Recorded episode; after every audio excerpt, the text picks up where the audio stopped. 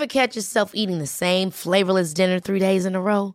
Dreaming of something better? Well, HelloFresh is your guilt-free dream come true, baby. It's me, Gigi Palmer. Let's wake up those taste buds with hot, juicy pecan-crusted chicken or garlic butter shrimp scampi. Mm. Hello Fresh. Stop dreaming of all the delicious possibilities and dig in at HelloFresh.com. Let's get this dinner party started. Hiring for your small business? If you're not looking for professionals on LinkedIn, you're looking in the wrong place. That's like looking for your car keys in a fish tank. LinkedIn helps you hire professionals you can't find anywhere else, even those who aren't actively searching for a new job but might be open to the perfect role. In a given month, over 70% of LinkedIn users don't even visit other leading job sites. So start looking in the right place. With LinkedIn, you can hire professionals like a professional. Post your free job on linkedin.com slash people today. There's never been a faster or easier way to start your weight loss journey than with PlushCare. PlushCare accepts most insurance plans and gives you online access to board-certified physicians who can prescribe FDA-approved weight loss medications like Wigovi and Zepbound for those who qualify. Take charge of your health and speak with a board-certified physician about a weight loss plan that's right for you. Get started today at plushcare.com slash weight loss. That's plushcare.com slash weight loss. plushcare.com slash weight loss.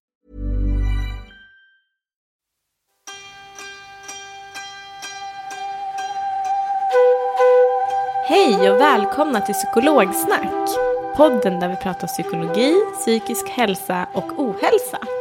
Hej. Hej! Hur har din vecka varit, Åsa? Eh, jo, men eh, den har varit bra tycker jag. Eh, förra veckan var jag ju faktiskt iväg också på en spännande föreläsning.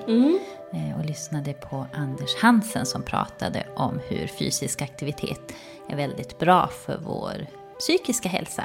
Så det var väldigt inspirerande och kul. Vad roligt. Du skulle ju ha varit med men var tyvärr sjuk. Ja.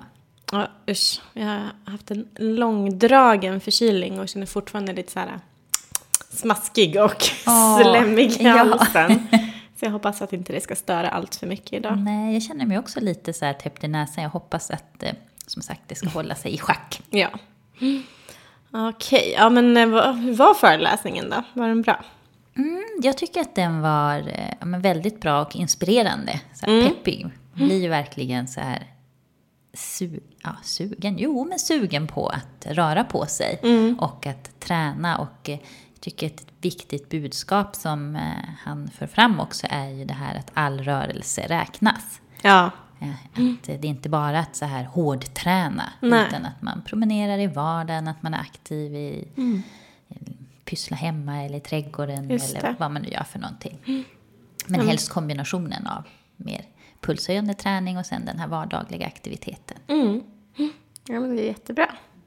Men bättre att röra sig eh, lite än inget alls. Ja, ja. men verkligen. Det känner jag nu när jag har varit förkyld också. Att så här, åh, man saknar ju den här hårda träningen. Men då är det så, nej men okej, det är bättre att jag gör någonting kanske. Så jag har testat lite nya träningspass nu, lite lugna. Ja, Det har varit lite frustrerande men bra. bra, bra att lyssna på kroppen. Ja, precis. Ja, men eh, vi kanske ska komma in lite på dagens eh, tema. För idag ska vi prata om social fobi. Ja, Och social fobi, det innebär ju att, eh, ja, att man har en stark rädsla för situationer där man då kanske känner sig värderad eller granskad av andra. Och att man kan känna sig rädd att bete sig på ett sätt som ja, man kan leda till att man känner sig bortgjord eller pinsam. Eller ja, men att man kanske också faktiskt eh, känner att man får sämre självförtroende. och många kan ju känna rädsla eller obehag när man ska stå i centrum för uppmärksamheten. När man till exempel ska ja, men, tala inför andra. Eller hålla ett tal eller föredrag. Eller att man ska känna sig onaturlig i umgänge med andra. Ja, gud, men det kan man ju... Jag tycker man kan känna igen sig lite i alla de här att det kan vara nervöst och pirrigt att om man pratar inför Ja, andra eller om man ska gå på ett, ett mingel och så här snicksnacka runt lite. Mm. Gud, Ja, det kan verkligen vara jobbigt. Ja, ja usch, jag tycker också det är jättejobbigt. Ja. Man vet att inför, men nu är det viktigt att man går fram och pratar med lite folk Ja. här. Uh. Jag var ju när jag var på den här föreläsningen. Ja, För att du, var ju som sagt inte med, men Nej. i kön när jag stod och väntade, för jag tänkte, äh, jag går själv. Mm. Då mötte jag ju en, en före detta gemensam kollega till oss. Ja, så då gick jag med henne. Och eh, så sa jag innan så här, men jag ska fråga efteråt om jag får ta en bild med Anders som vi kan lägga upp eh, på vår Instagram, på Ja. poddens Insta. ja. Eh, Hon bara, ja, jag bara, du får peppa mig för jag kommer tycka att det känns svinjobbigt. Mm. Och, och hade du varit med, jag tror att vi båda hade tyckt att det hade känts lite jobbigt. Så Ja. då tror jag, kan, ja, vi kanske hade gjort det. Eller så hade vi så här hejdat varandra lite. ja jag hade nog... Eller så hade jag sagt, ja men gör det du, gör det du, jag sitter kvar här. Nej, men hon peppade i alla fall. Hon bara, ja det är klart du ska gå upp. Mm. Så jag var så här, efter föreläsningen, Gud, jag får nästan lite ångest när jag tänker på det. Jag bara studsade upp där på scenen. Ja. Och de höll på att tacka av honom och han skulle väl så smyga iväg. Och jag bara, Anders, Anders, jag bara, kan jag bara få ta en bild med dig? Alltså det, det, det är vår eh, podd. Ja. Han bara såg, du vet, som man kan vara när man är i farten och på väg. Och jag Ja. bara, vi ställer oss där, du tar bilden. Åh, var han besvärad? Men kanske lite, Lite. men ändå så väldigt proffsig och vänlig Ja. och bara ställde upp och tog den här bilden. Mm. Jag var tvungen att typ så här ursäkta mig samtidigt. Jag bara, alltså förlåt att jag är så påflugen, men jag vill verkligen ha den här bilden till, Ja. vår, till vår podd. Sånt stort fan till dig. Ja. Så jag fick ju bilden. Men Ja. efteråt också en del ångest, så jag var ju tvungen att ringa dig och så här ångestreglera lite. Jag bara, åh herregud vad jobbigt, han måste ha tyckt att jag var helt galen, Jag gränslös. det var, jag tyckte det var så modigt. Och som sagt, jag tror att det var bra att inte jag var med. Jag hade, jag hade nog stoppat dig. jag hade inte varit så peppande. Ja, gud. Men eh, bra gjort. Vi fick, du fick ju den där bilden, så nu har vi den. ja. Ja, men social fobi, om vi ska tillbaka till ämnet Ja, igen. ja, det var en liten avstickare eh, här. är ju lite mer än så. Att liksom, nu, Verkligen. du kunde ändå gå upp där trots lite obehag och så gjorde du det ändå. Ja. Eh, men, men det handlar ju om, alltså social fobi handlar om när rädslan blir så stark och överdriven att man börjar liksom begränsa sig i sitt liv, när man börjar undvika de situationerna som man är rädd för. Det är då man brukar börja tala om social liksom, fobi. Så. Ja, absolut. Och om man har social fobi då brukar man ju kunna uppleva ångest, alltså både i situationer där man är tvungen att eh, prestera, eller när man ska göra något eh, inför andra. Man brukar kunna kalla det så här prestationssituationer. Eh, och även då i situationer där man ska ja, men umgås och eh, socialisera och hänga med andra. Alltså sådana så kallade interaktionssituationer. Ja, vanliga sådana situationer är ju ja, men att tala inför grupp som vi var inne på. Och alltså, ja, ja, man kan ju verkligen känna igen sig i det där att tala inför grupp och framförallt, för då blir det ju både att stå inför andra, men det blir ju också den här prestationssituationen som du tar upp där. Ja, och eh, den här känslan kanske att bli värderad Ja. av andra också. Men precis, och jag var med om en sån där grej på jobbet här för någon... Det var faktiskt innan sommaren, men det känns som att det typ var igår, för jag kan fortfarande känna obehaget. Ja. Och eh, men det var en säljutbildning när vi skulle ja, men, träna oss i en säljsituation. Och framför alla kollegor. Och jag tyckte det var så hemskt. Ja. Det var så fruktansvärt. Nej. Och jag, var, jag, jag, jag satt verkligen och funderade på hur kan jag fly? Hur kan jag fly undan? Ja. Men eh, ja, jag mådde ju illa. Alltså jag mådde illa, jag kände att jag rånade, jag började så nervös fnittra. Ja. Alltså alla de Och det där. låter jättejobbigt. Men hur tog du dig igenom det hela då? Ja, nervös fnittra gjorde jag typ genom hela övningen. Eh, nej, men jag bestämde mig väl lite för att det här är jobbigt, det här är svårt. Men det här är någonting jag vet att jag behöver öva mig i. Eh, de som sitter här vill mig väl. Eh, det här är en bra tillfälle att, att faktiskt utmana mig själv.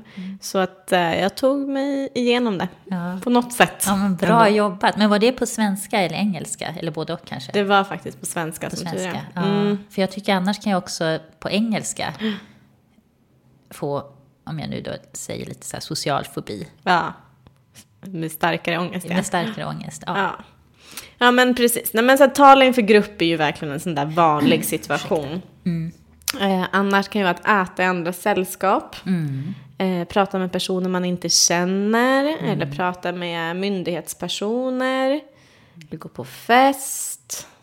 Eh, skriva när någon annan ser på är någonting som är ganska vanligt att om man har social ångest eller fobi att man undviker. Eller tala med attraktiva personer. Okej. Mm. Då undrar man ju vad det är. det i dejtsammanhang då kanske? Eller? Ja, eller rent generellt tror jag att Ja. det brukar handla om. Att det blir, man blir mer självmedveten och mer självfokuserad i, i situationer där motparten är attraktiv. Ja, Det är ju lite, ja, det är ju intressant, men det är Ja. så det är. Kan du känna igen dig i det? ja men kanske. Mm. Ja, Det blir lite mer på sin vakt, eller jag vet inte. nej. Men kanske som du säger, att man blir mer eh, självmedveten. Mm. Precis. Ehm, Men tillbaka då till det här med social fobi så brukar man ju också eh, dela in det i, i två olika typer. Dels i specifik eh, social fobi, alltså det handlar om att man är rädd för en specifik situation, till exempel att tala inför grupp. Eh, Och som vi var inne lite på, mm, det är ju en väldigt vanlig eh, social rädsla. Ja. många som uppger att tala inför andra, till exempel hålla ett tal på bröllop eller eh, så, på en fest, att det kan vara väldigt ångestladdat och Ja. jobbigt. Och de allra flesta som sagt känner ju någon typ av obehag kanske i ett sånt framträdande. Sen finns ju alltid de här äh, få som verkligen här kan njuta av det där och som kan längta efter att få stå där i centrum och få liksom alla blickar mot den. De här superextroverta personerna. Ja, Så. ja. ja, där är inte riktigt jag. Nej, inte jag heller. och eh, den andra formen är eh, generaliserad social fobi som innebär att man upplever svårigheter i många sociala situation, situationer. Eh, både i prestations och umgängessituationer. Eh, och det här kan ju vara ja, men, väldigt handikappande. Eh, och många drabbade kanske inte får rätt hjälp och effektiv behandling. Precis. Och ehm, man kan ju fråga sig lite hur vanligt det är med social fobi. Och det är ju ja, lite svårt att ge en exakt siffra, alltså då det är en ganska flytande gräns mellan man säger inom situationstecken normal, Ja. eh, social rädsla, blyghet och social fobi.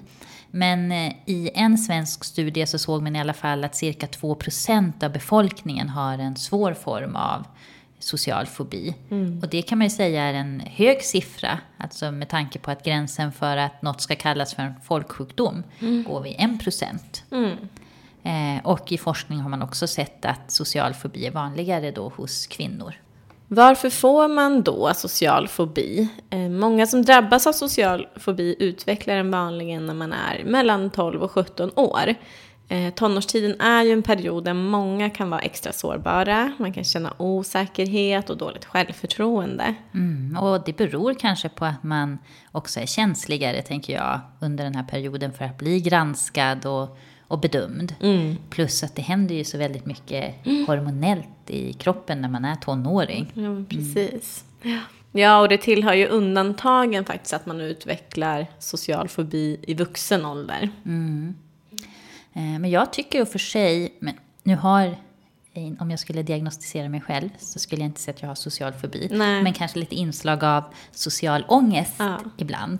Och det tycker jag nog i mitt fall att det har blivit värre när jag eh, som vuxen. Okej. Utan som barn, då, nej men då hade jag inte det där kritiska Nej. ögat på mig själv.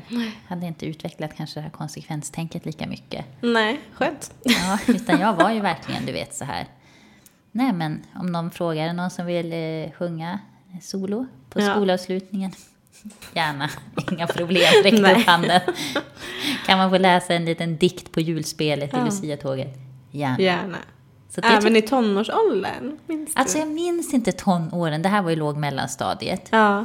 Tonåring, ja, nej men jag var nog mer självkritisk Ja. då, det tror jag faktiskt. Men jag Precis. tyckte fortfarande inte att det, som jag minns det nu, Mm. att det var jobbigt att gå upp och så här prata inför klassen. Nej. Det tycker jag inte var jobbigt. Men det minns jag sen alltså när jag var 20 plus på universitetet. Då kunde jag jobbigt. tycka att det var jättejobbigt och bli jätte, jättenervös. Ja, Medan det. nu eh, tycker jag inte det är jobbigt för nu jag, jobbar jag ju med det ganska mycket. Mm. Ja, jag tycker nog också att jag tycker nog också att det är jobbigare nu i vuxen ålder. Det kan bero på att jag har förträngt vissa delar, för jag vet att jag har gjort saker under min uppväxt för att undkomma vissa jobbiga situationer där man har behövt prestera. Men andra gånger har jag också sökt mig till sådana situationer. Jag kommer ihåg jag höll tal på studenten och sånt där. Ja, Men skakade ju i hela kroppen. Men det var ju frivilligt. ja, Men ville liksom ändå testa sådana saker. ja. Ja, ehm, men återigen då, varför man får social fobi.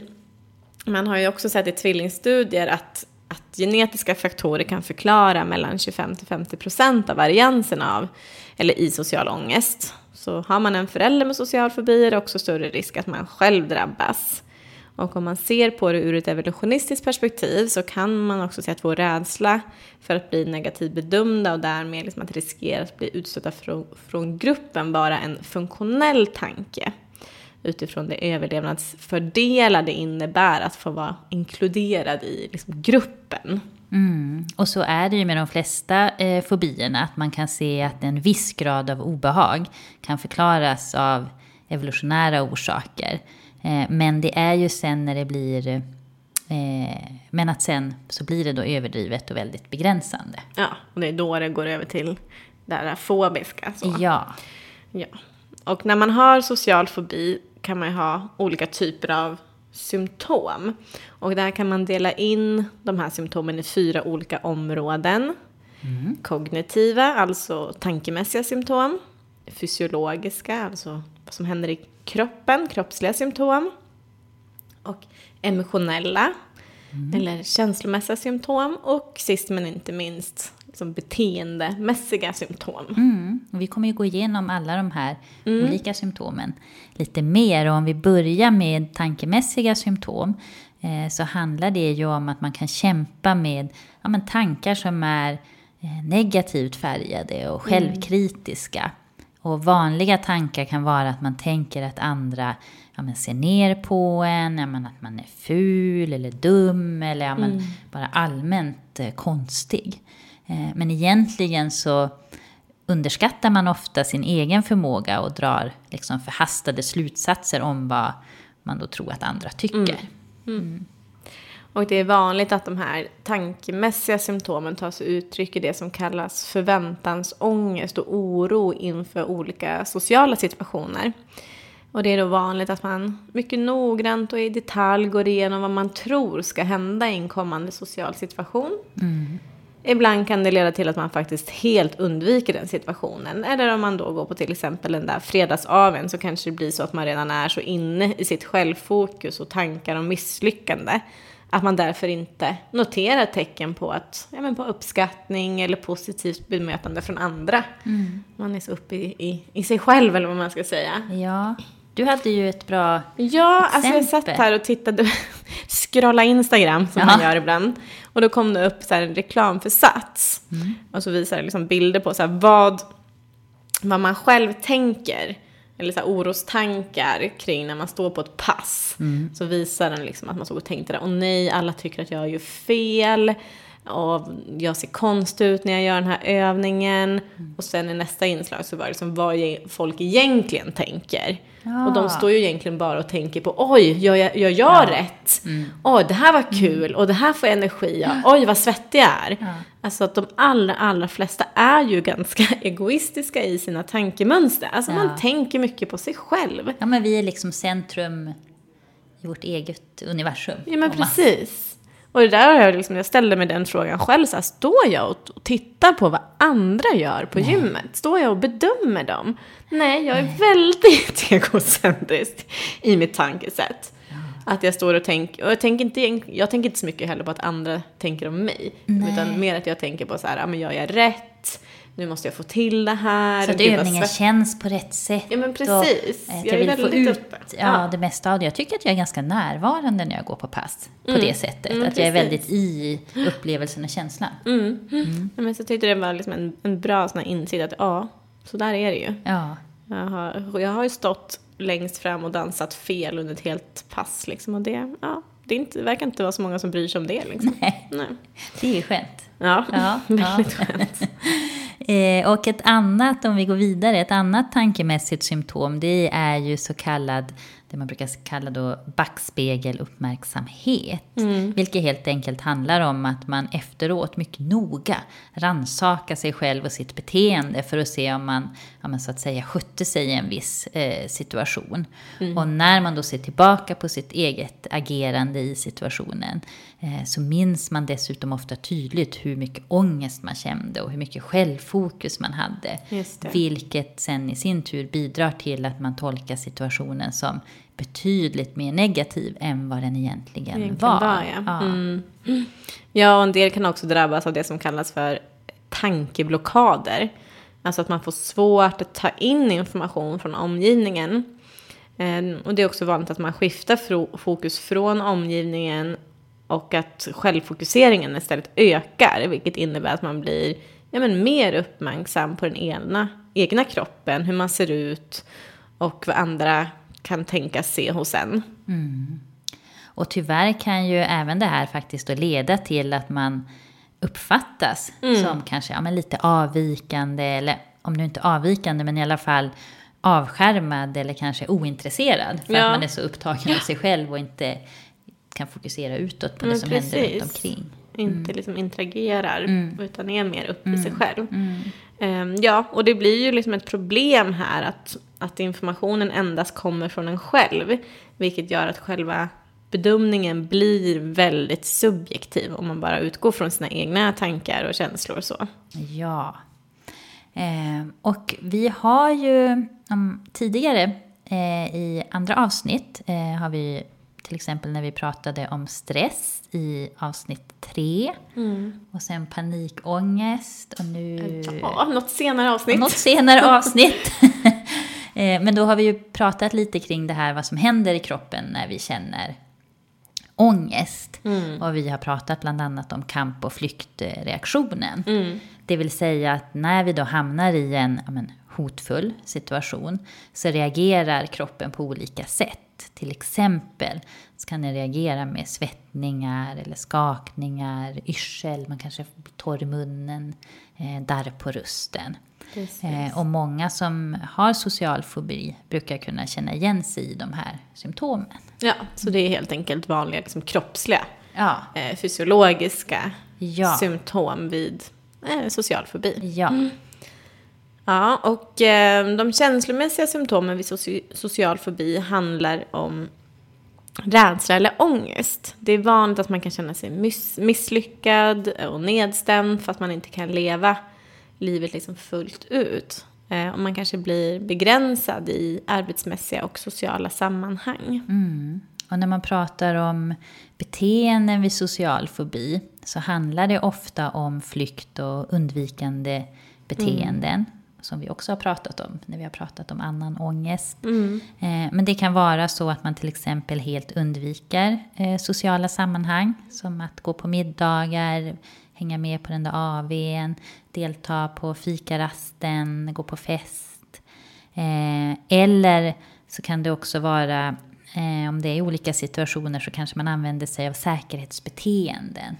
Alltså små så kallade knep eh, som man tar till för att känna att man ska då klara av en viss situation. Ja, precis.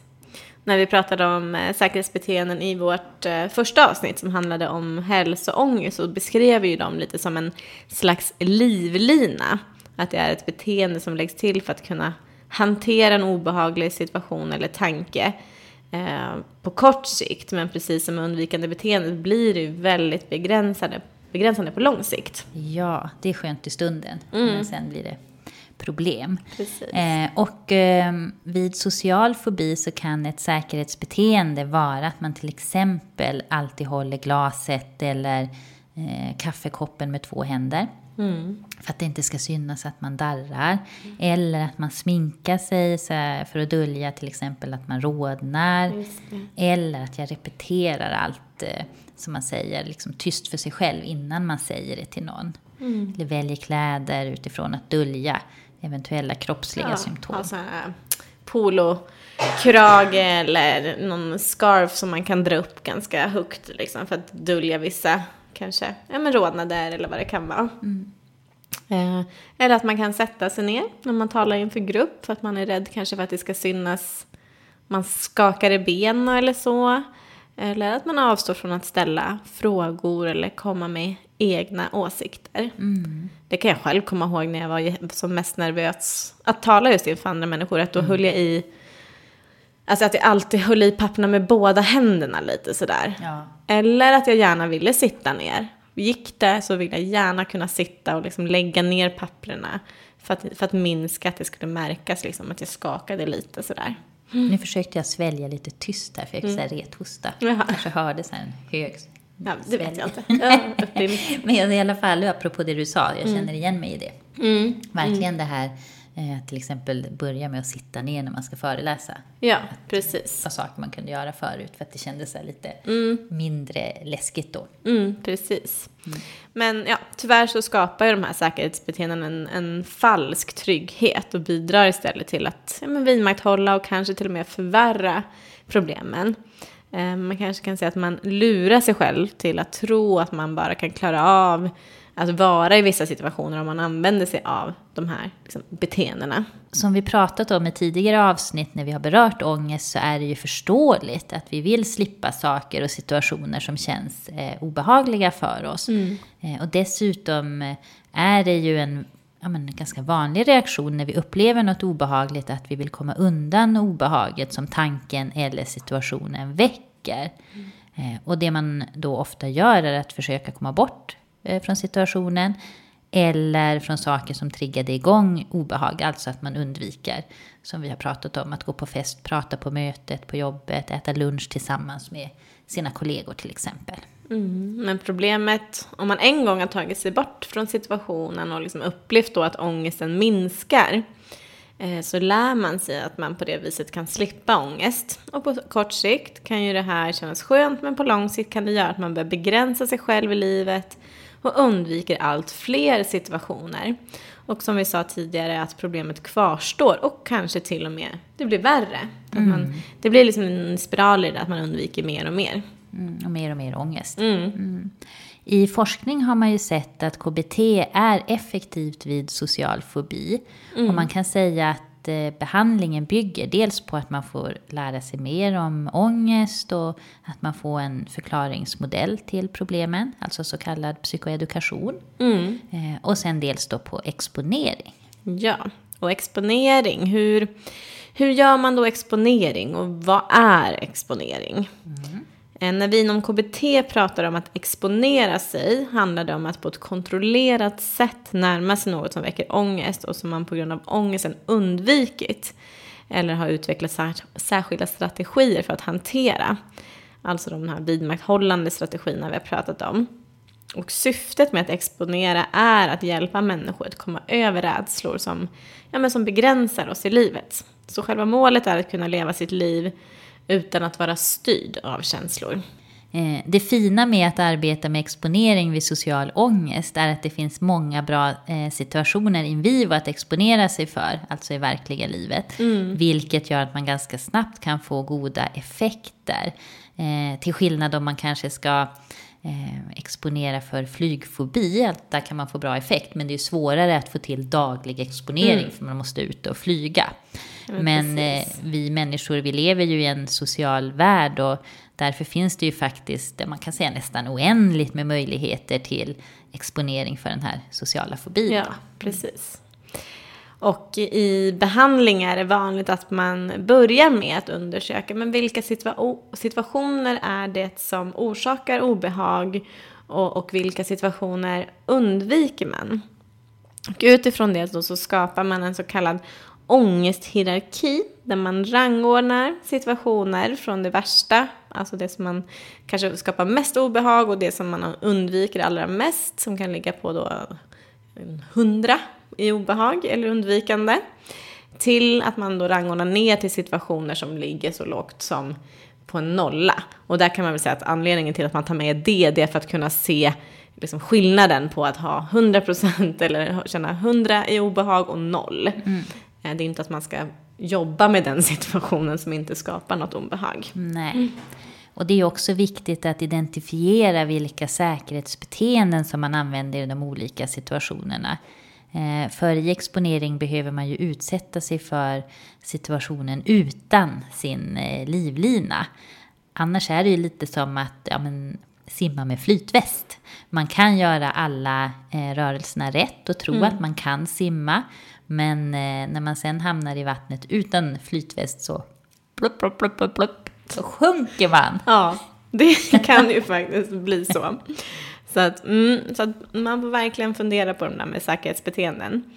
Och sen handlar det ju om att på ett kontrollerat sätt utsätta sig för de här situationerna tills obehaget sjunker. Men det är viktigt att understryka att det inte betyder att obehaget kommer, kommer eller ska försvinna helt. Eh, för som vi var inne på tidigare är det ju helt naturligt och normalt att känna visst obehag i vissa situationer. Mm. Och jag pratar ofta liksom med mina tidigare patienter när jag jobbade mer med de här typerna av svårigheter. Att, man, att målsättningen ska vara att liksom komma till en nivå där det känns hanterbart. Att komma till den punkten då, kan, då personen kan vara i en situation och göra det den ska och få ut det den vill av situationen. Mm. Och många gånger kan, ju, kan man ju vara det, i, vara i situationen och ha lite obehag. Mm. Exempelvis hålla en föreläsning för sina kollegor. Att man kan utföra den och kan samtidigt då lyssna på deras frågor, besvara dem och ha ett visst obehag. Mm. Mm. Det där är ju jättebra och jätteviktigt. Mm. Verkligen. Så att man inte förväntar sig att jag ska bli helt ångestfri. För det blir man ju sällan och det är det är inte funktionellt heller. Tänker Nej, jag. och det kan ju skapa ännu mer självkritik och ja. ännu mer självfokus om man känner att nej men gud jag har ju fortfarande obehag, det här funkar inte, varför känner jag obehag och så, du, du, du, alltså mm. spinner det på, på det sättet istället. Så jag tycker också att det är viktigt att understryka. Mm. Jag tänker en annan viktig eh, aspekt, en annan viktig del att jobba med i exponering är ju att träna på att skifta sitt fokus utåt. Mm. Eh, att vara i en social situation och öva sig på att uppfatta andra och att eh, se och höra mm. andra. Mm. Och därför kan det också vara bra att i en behandling öva sig i medveten närvaro mellan de här exponeringstillfällena. Att öva sig i att skifta fokus från sig själv till eh, världen utanför. Mm. Och där kan man ju börja egentligen med att öva sig i lite enklare meditations eller mindfulnessövningar. Mm. Ja, men exempelvis det finns ju massa sådana på appar och så vidare. Men att följa, att följa sin andning. Att andas in och tänka ett och andas ut och slappna av. Andas in och tänka två. Andas ut och slappna av. Det är ju liksom en enkel eh, fokusövning. Bara för att börja liksom, eh, öva sig att fokusera. Mm. Och sen kan man ju gå över till lite andra typer av övningar. Mm. Man kan ju börja med att öva sig i situationer som, som inte väcker obehag. Mm. Till exempel hemma i duschen eller när man diskar. Att först kanske fokusera inåt. Att ändå liksom gå igenom lite hur det känns på insidan. Vad känner du? Vad tänker du? Eh, vad händer i kroppen? För att sedan skifta fokus utåt. Mm. Till då, ja men vad ser du? Hur känns vattnet mot huden? Vad känner du för lukter? Och så vidare. Mm. Eh, och jag tänker det är verkligen bra att vara lite snäll med sig själv. Mm. Och att, som du sa, börja i situationer som inte väcker för mycket obehag. Så man har bra förutsättningar att lyckas med träningen också. Mm. Eh, för att sen när man då känner att, eh, att man hanterar det här med att eh, skifta fokus och att styra sin uppmärksamhet så kan man gå över till att öva i lite mer skarpa situationer. Till mm. exempel ett möte på jobbet. Eh, och om eh, du känner att du där då kanske börjar känna ångest så kan man prova att skifta fokus från hur nervös du känner dig och att hur ditt hjärta slår snabbt till att istället försöka lyfta blicken och att titta på dina arbetskamrater och beskriva för dig själv lite, men vad har de på sig, vad gör de, hur mm. ser de ut? Mm. Det är ett bra tips. Mm.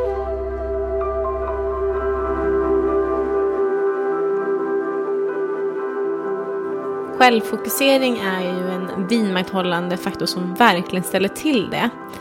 Eh, visar att ju mer ångest man känner i en viss situation, desto mer överskattar man hur ångestfylld man tror att man måste framstå i andras ögon. Och det här tror forskarna beror på att personer med social fobi använder sina känslor för att dra slutsatser om hur det ser ut. Så känner du liksom ett väldigt stort och starkt obehag eller nervositet i en situation är risken alltså stor att du tar det som ett bevis för hur mycket det märks utåt. Mm. Även men, fast det kanske inte märks alls. Nej men precis, det här stämmer ju inte. Nej. Nej. Och det kan man ju testa. Ja, bland annat genom att eh, göra det man kallar för beteendeexperiment. Mm. Eh, och ett sånt eh, beteendeexperiment kan vara att när du befinner dig i en ångestfylld situation och får en tanke och känsla av att alla blickar är riktade mot dig eh, så kan du tyst för dig själv gissa hur många av dem som är närvarande som tittar på dig med en granskande blick. Mm. Och sen lyfter du faktiskt då blicken för att titta efter hur många som ser på just dig och eh, räknar efter då, men hur många var det? Mm. Överensstämde det med siffran som du trodde att det skulle vara? Precis, och sen liksom för att ta nästa steg i det här experimentet så kan du ju sen vända fokus inåt och verkligen försöka liksom känna efter hur det känns i kroppen, vilka ångestsymptom du har, hur mycket du rodnar, svettas eller skakar eller vad det nu kan vara. Alltså att försöka på det här sättet att öka känslan av att vara i fokus för andras uppmärksamhet. Och sen igen då gissa, tyst för dig själv, hur många av de som är närvarande tror du tittar på dig väldigt granskande. Eh, och var det någon skillnad då sen i hur många som tittade när du då tittar upp? Och vilken skillnad är det i ångestnivån? Mm. Så att här kan man ju verkligen testa. Mm. Det här tänker jag att jag själv ska faktiskt testa, jag har inte gjort det. Ja, det heller se. För jag tänker att man, även om man inte har social fobi så kan man ju öka sin ångest något. Ja. Och kan ju få den där känslan. Så. Precis. Mm. Eh, det finns ju som sagt en rad olika situationer som man kan exponera sig för. Och här kommer några förslag på vad man kan testa om man är rädd eh, för att tala inför folk, att tala inför andra människor. Mm. Då kan man testa att vara aktiv under ett möte på jobbet eller under ett grupparbete i skolan.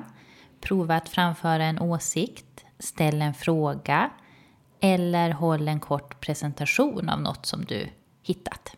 Mm, eller så kan du gå på en föreläsning och passa på att liksom ställa frågor. Det finns ju faktiskt ganska många så här, gratisföreläsningar som man kan gå på, exempelvis på, ja, men på ett bibliotek. Och då kanske man inte heller känner så många, så det kan vara ett bra sätt att, att börja exponera sig på. Mm. Eller eh, man kan anmäla sig till en kurs där det då ingår flera presentationsuppgifter. Mm. Och är man rädd för att småprata, konversera eller umgås i mer informella sammanhang, då kan man testa att ja, bjuda hem några kurser eller kollegor och verkligen engagera sig i att liksom småprata med sina gäster. Mm, det kan vara att prata med okända människor, mm. kanske småprata med någon i hissen, på ICA eller på bussen. Eh, och när du har gjort det några gånger så kommer du kanske att märka att det går eh, lättare och lättare. Det blir enklare och enklare att göra det. Mm. Du kan ju liksom eh, exponera dig ganska mycket genom att helt enkelt fråga personer efter vägen eller tiden och det här kan man ju göra flera gånger i sträck. Det kanske inte räcker med att göra det en gång utan ja, men, ta en halvtimme och fråga mm. var femte person som går förbi mm. efter vägen någonstans exempelvis. Mm. mm. Eller det kan ju vara om man har hund, att då kan man småprata med människor om man är ute och rastar hunden. De är ofta ganska vana småpratare, så man kan fråga något om hunden. Ja, känner ja. du inte igen det? Jo, jo. Ja. alltså jag pratar ju med typ alla i kvarteret nu. Ja. Från att mm. innan pratade jag inte med någon, så man bara hej hej, tjenis med alla i kvarteret och i huset. Så det kanske också är en punkt, köp en egen hund. det kan vi ha. Då blir det lättare att småprata med andra. Mm. Och är det så att du är rädd för att dricka och äta i andra sällskap så kan du öva dig genom att ja, men, faktiskt ta den där lunchen med dina kamrater eller med kollegorna. Om du är rädd för att skaka på handen så kan du faktiskt bära runt på en kopp kaffe när du går runt på kontoret. Eller ett, liksom, hålla i ett glas när du är på fest. Ja. Mm. Men det här är ju, tycker jag, många bra eh, tips mm. På vad man kan träna och testa att göra för att utmana sig själv. Mm. Mm. Och eh, tänk exponering vid social fobi eh, och vid annan ångest har ju, ja, men man kan ju säga att de har ganska lika, eller samma ramar. Mm. Eh, så att de här ramarna som vi gick igenom vid hälsoångest går ju faktiskt även att tillämpa här. Mm. Vi kan väl repetera dem lite det. kort. Jag tycker faktiskt att det, de är väldigt bra. Ja, och det handlar ju om liksom, vad behöver man tänka på för att exponeringen ska bli så effektiv och bra som möjligt. Mm. Och en punkt är ju där verkligen som vi lyfte tidigare också, att ja, men det här handlar om kontrollerade övningar, så det är viktigt att man då planerar övningarna. Mm. Det är liksom grunden för eh, lyckad exponeringsträning är planering. Bestäm mm. dagen innan, när och i vilken situation du ska träna. Bestäm start och sluttid för träningen. Ska du sluta vid en viss tidpunkt eller ska du fortsätta med eh, liksom exponeringen tills du känner att ångesten har minskat? Mm. Och att också sen att avsätta tid för exponeringen. Mm. Alltså för att man ska få så bra resultat som möjligt så rekommenderas att planera in liksom en eh, timme exponering varje dag. Mm. Eller det är inte alltid det behöver vara exakt en timme, Nej. men ändå flera tillfällen under mm. en dag. Mm. Eh, och man vill ju inte heller att det ska gå för lång tid mellan eh, exponeringsträningen, för då kan den här rädslan eller ångesten hinna ja, men växa till sig mellan ja. tillfällena. Ja. Eh, och här är det ju återigen en fördel med social fobi, då det finns många olika eh, sociala situationer, ofta ganska lättillgängliga. Mm. Eh, mm. Och att man heller då inte inväntar den här rätta känslan för träningen, för att då kan man ju få vänta ganska så länge. Ja. Eftersom att man förmodligen aldrig kommer att känna för det. Mm. Så att träna oavsett hur du känner dig och mm. följ din plan. Mm. Och det här var du inne på, att, men också att upprepa exponeringen många gånger. Och det, den allra vanligaste anledningen till att man inte kommer över sin ångest är att man inte har tränat tillräckligt mycket och ofta. Ibland räcker det med några få gånger, men ibland kan du behöva exponera fler än 20 gånger. Så ge inte upp. Träna, träna, träna. Exponeringen blir mer effektiv och om den sker ofta, tätt i tid. Det kan till exempel vara bättre med att göra fem stycken presentationer på en vecka än en presentation i veckan under fem veckor. Mm. Mm. Mm. Och eh, det här eh, var vi ju inne på som du berättade om Sandra. Men att också utvärdera hur det går genom att eh, skatta obehag. Mm. Som man gör initialt och den här ångesthierarkin. Precis. Den kan man ju faktiskt använda sig av. Eh, att mäta sina framsteg är att eh, skatta obehaget mellan 0 och 100 före, under och efter mm. exponeringen. Mm. Eh, och väldigt viktigt att komma ihåg att målet är inte att man ska ha noll i obehag. Nej. Utan tänk mer att det ska vara en hanterbar mm. situation. Mm. Precis, och här har vi också sagt lite att ja, men stanna kvar exponeringen tills ångesten har sjunkit eller till den planerade exponeringstiden är slut. Det beror lite på vad man övar sig i. Mm. Eh, men det bästa är i alla fall andra att stanna kvar i situationen tills den här starka impulsen att fly har minskat och du känner att du kan hantera den tillsammans med liksom ångesten och symptomen. Och ibland kan det ta flera timmar och ibland tar det kortare tid. Mm. Men, men det kanske också inte är så att man kan ha obegränsat med tid för exponering. Så då kan det ju vara att man behöver sätta en träningstid. Mm. Och, och, då blir det ju mer att man stannar kvar i övningen tills tiden är slut. Mm. Mm. Och eh, en annan viktig sak eh, att tänka på är ju att ja, men kämpa inte emot ångesten. Eh, för det kommer ja, men med största sannolikhet bara att göra det hela värre. Mm. För om du istället tillåter dig att känna ångest så kommer du förmodligen på sikt att kunna bli mer avslappnad i olika sociala situationer. Alltså att man kan försöka så flyta med ångesten mm. och acceptera den. Mm. Man behöver inte tycka om den, men att man låter den finnas där. Man kan säga till sig själv, jaha, men nu har jag ångest. Eh, Och sen fortsätta med det man ska göra. Det här kan ju låta lite också att, vad ska man säga, göra det lite väl förenklat att säga, jaha, nu har jag ångest. Men att ändå sätta ord på känslan kan ju vara ett sätt lite att, att reglera den och att den kan Ja, få vara verkligen. hanterbar och att, eh, att den får finnas där. Mm. Eh, Och att också komma ihåg att ja, men, ångest är helt, ja, men det är normalt och det är inte farligt. Nej. Eh, Även om det såklart kan vara väldigt jobbigt och ibland blir begränsande. Men påminna sig att man jobbar med det här Ja, för men att det ska bli precis. bättre. Man gör det man, man kan. Ja. Ja, och att öka svår, svårighetsgraden stegvis. Menar, börja på en lagom nivå. Alltså ta små steg. Börja inte med det allra mest ångestväckande först. Utan att börja med situationer kanske där du till och med minimerar risken för negativ, konse- negativa konsekvenser. Ja, men som att fråga om vägen eller gå med tröjan ut och in. Det kanske inte kan ske så mycket hemskt med det. Men du kanske inte ska börja med att dra liksom en, en fräckis på, på syrrans bröllop. För det kan ju faktiskt få ganska negativa konsekvenser. Ehm, så att, ja, börja inte med situationer som gör dig skräckslagen. Utan försök hitta situationer som innebär en lagom utmaning. Och du ska ju känna ett visst obehag under själva exponeringen. Det är ju ett tecken på att det funkar och att du är på rätt väg och dessutom en förutsättning för att du ska komma över din rädsla. Mm, en framgångsrik övning är därför en övning som du, som du slutför oavsett hur nervös eller ångestladdad du känner dig. Och sen när man har blivit lite mer van eh, vid exponering kan man till och med faktiskt testa att dra uppmärksamheten till sig. Genom att ja, men göra bort sig med flit. För att verkligen undersöka vad är det värsta som kan hända. Ja, men testa exempelvis att spilla på dig själv. Eller ställ dig längst fram på ett aerobicspass och gör lite fel. Och som du vill, hur blir det? Ja. Då blir det väldigt så här, under kontrollerade former också. Att man så här, själv bestämmer att men Ja. nu, nu trampar jag någon på tårna här på aerobicspass och ser vad som händer. Inte undersökande inställning. Mm.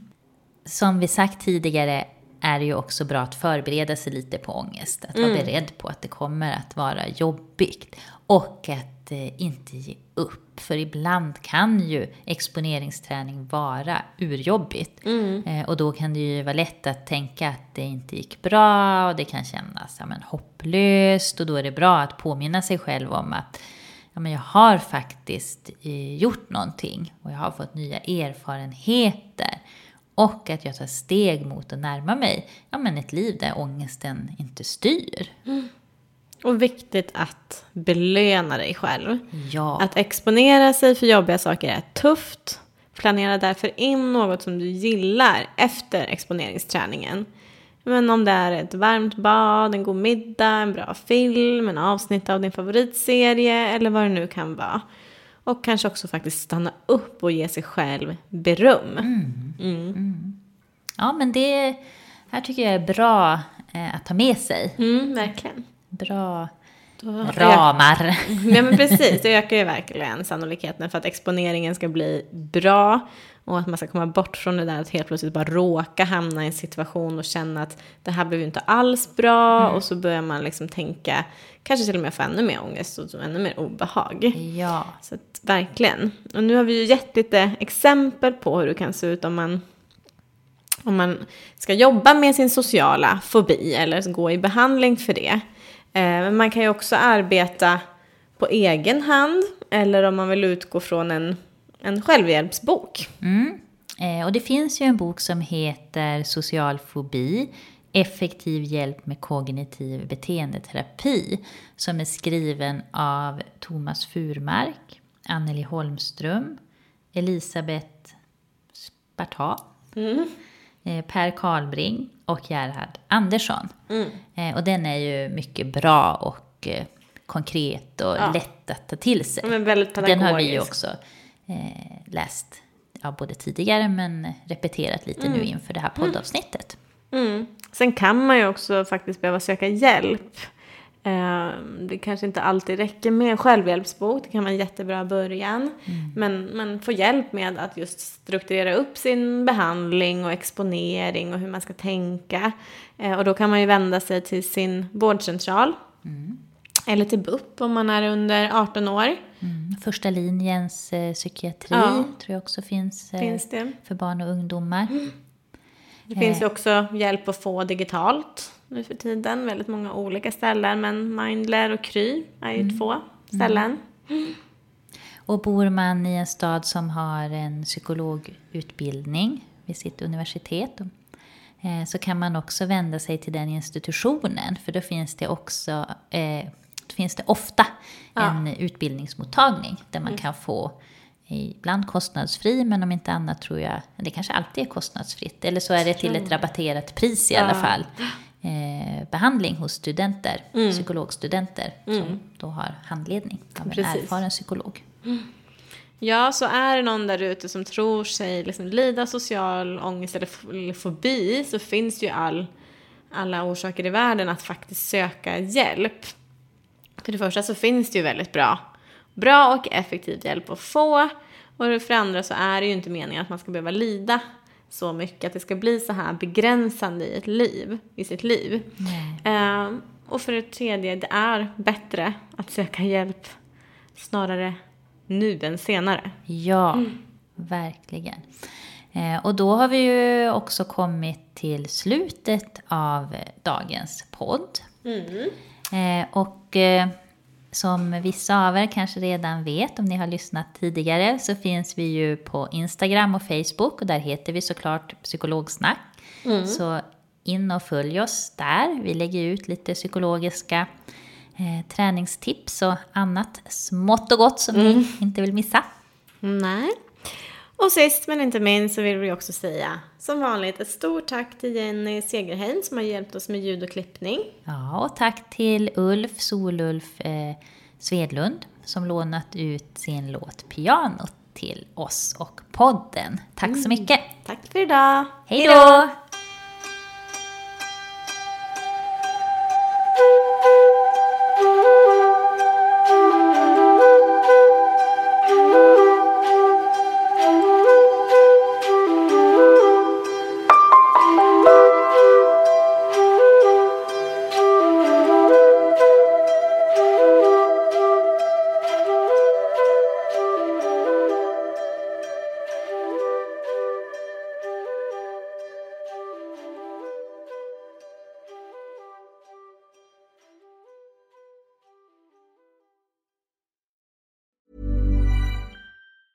Ever catch yourself eating the same flavorless dinner three days in a row? Dreaming of something better? Well, HelloFresh is your guilt-free dream come true, baby. It's me, Kiki Palmer. Let's wake up those taste buds with hot, juicy pecan-crusted chicken or garlic butter shrimp scampi. Mm. Hello Fresh. Stop dreaming of all the delicious possibilities and dig in at HelloFresh.com. Let's get this dinner party started. Hey, it's Paige DeSorbo from Giggly Squad. High quality fashion without the price tag. Say hello to Quince. I'm snagging high-end essentials like cozy cashmere sweaters, sleek leather jackets, fine jewelry, and so much more. With Quince being 50 to 80% less than similar brands. And they partner with factories that prioritize safe, ethical, and responsible manufacturing. I love that. Luxury quality within reach. Go to quince.com slash style to get free shipping and 365 day returns on your next order. Quince.com slash style. Mom deserves the best, and there's no better place to shop for Mother's Day than Whole Foods Market. They're your destination for unbeatable savings, from premium gifts to show-stopping flowers and irresistible desserts. Start by saving 33% with Prime on all body care and candles. Then get a 15-stem bunch of tulips for just $9.99 each with Prime. Round out Mom's menu with festive rosé, irresistible berry chantilly cake, and more special treats. Come celebrate Mother's Day at Whole Foods Market.